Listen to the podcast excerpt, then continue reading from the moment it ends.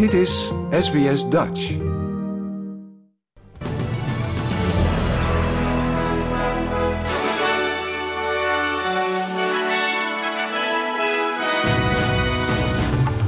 Dit zijn de headlines van het SBS Dutch nieuwsbulletin van zaterdag 29 oktober.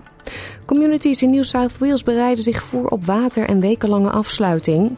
Echtgenoot Nancy Pelosi aangevallen in eigen woning. En Pentagon bevestigt raketten Noord-Korea.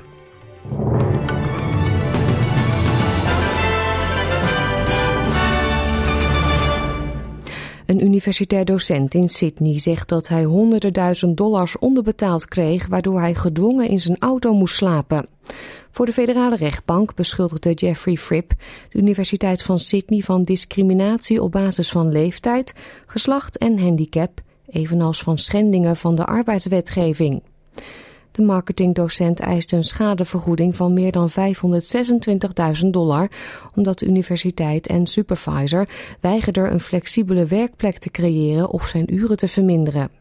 Fripp beweert ook dat de universiteit zei dat hij te oud was om gepromoveerd te worden naar een functie die beter bij zijn verantwoordelijkheden paste en dat hij over het hoofd werd gezien ten gunste van jonger personeel.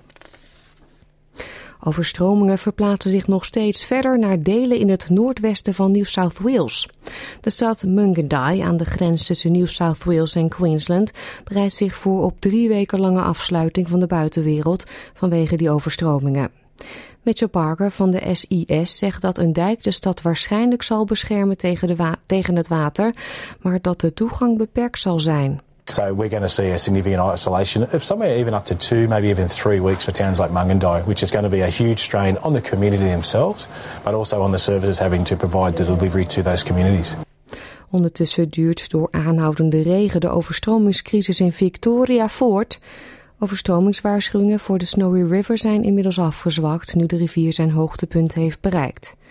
Hoewel er voor vandaag in Orbost meer regen wordt voorspeld, zal dit naar verwachting geen invloed hebben op het waterpeil van de rivier. In het noorden van de staat is het nog steeds niet veilig om terug te keren naar Kerrang.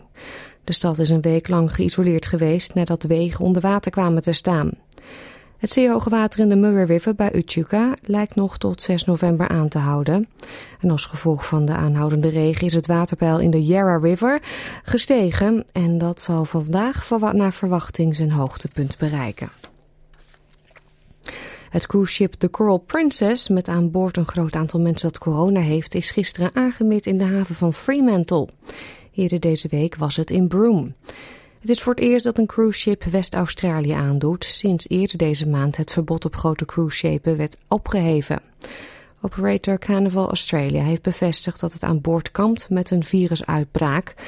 90% van de gasten hebben een negatieve testuitslag gehad en mogen van boord. Degenen die positief zijn zitten in isolatie in hun eigen hut. Het Australische marinefregat de HMAS Arunta wordt erop uitgestuurd om toezicht te houden op de illegale overdracht van goederen midden op zee, die daarna Noord-Korea worden binnengesmokkeld. Het schip zal gebruikt worden als afschrikmiddel.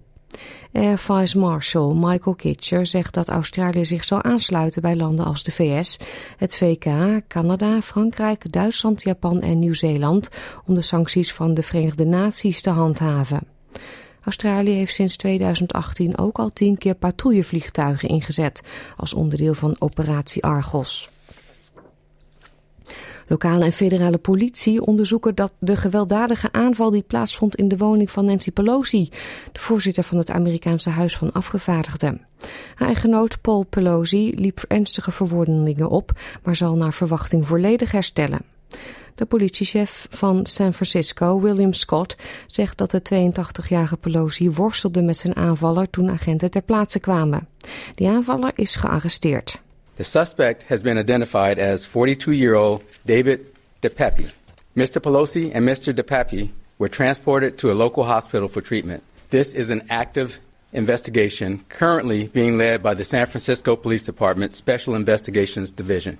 We are working closely with our partners from the FBI, the U.S. Attorney's Office, the U.S. Capitol Police, and our district attorney here in San Francisco County, uh, D.A. Brooke Jenkins, and her team.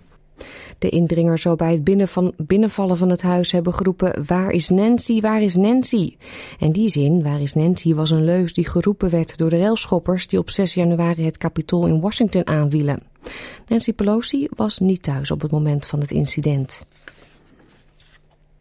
Iraanse veiligheidstroepen hebben het vuur geopend op demonstranten en daarbij zijn twee doden gevallen. In de zuidoostelijke stad Zahedan is het al weken onrustig. De demonstraties in die stad braken uit naar aanleiding van een beschuldiging van verkrachting tegen een hoge politieagent daar.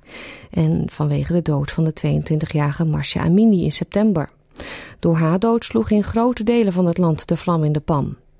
Activisten schatten dat alleen al in Zahaidan bijna 100 mensen zijn omgekomen nadat tijdens een betoging op 30 september de politie veel geweld gebruikte. Het Pentagon heeft bevestigd dat Noord-Korea vrijdag twee korte afstandsraketten op zee heeft afgevuurd. U hoort plaatsvervangend Pentagon-perssecretaris Sabrina Singh. We can confirm that uh, North Korea did launch two ballistic missiles.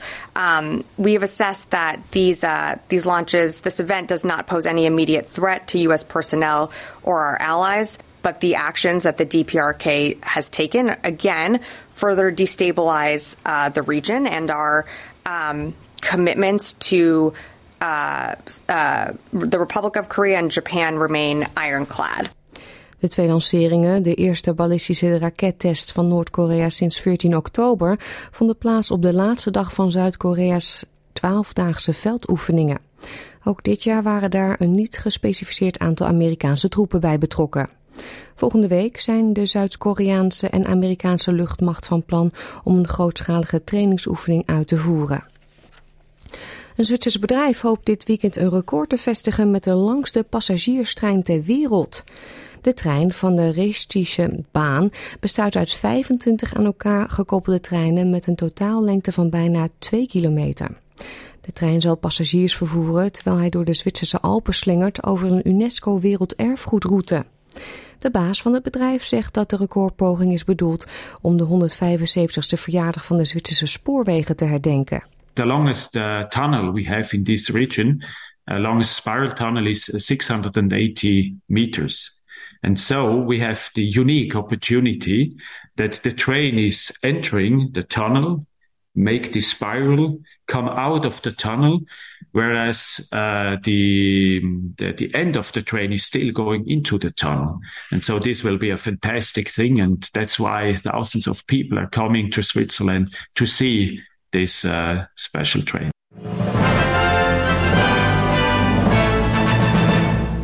We nog even naar de weersverwachting voor vandaag. In Perth vallen buien en wordt het 19 graden. Adelaide gedeeltelijk bewolkt, ook 19. Melbourne een paar buien, 17. Hobart kans op een bui, 14. Het is gedeeltelijk bewolkt in Canberra, 16 graden. Wollongong zonnig, 23. Ook in Sydney schijnt de zon, 26. Ook in Newcastle schijnt de zon, 27 graden. Brisbane heeft een zonnige dag voor de boeg, 31. Cairns ook zonnig 33 en in Darwin is het overwegend zonnig en wordt het 35 graden. Dit was het SBS Dutch Nieuws.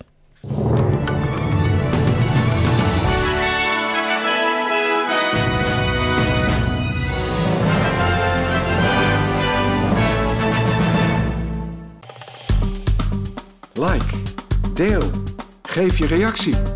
Volg SBS Dutch op Facebook.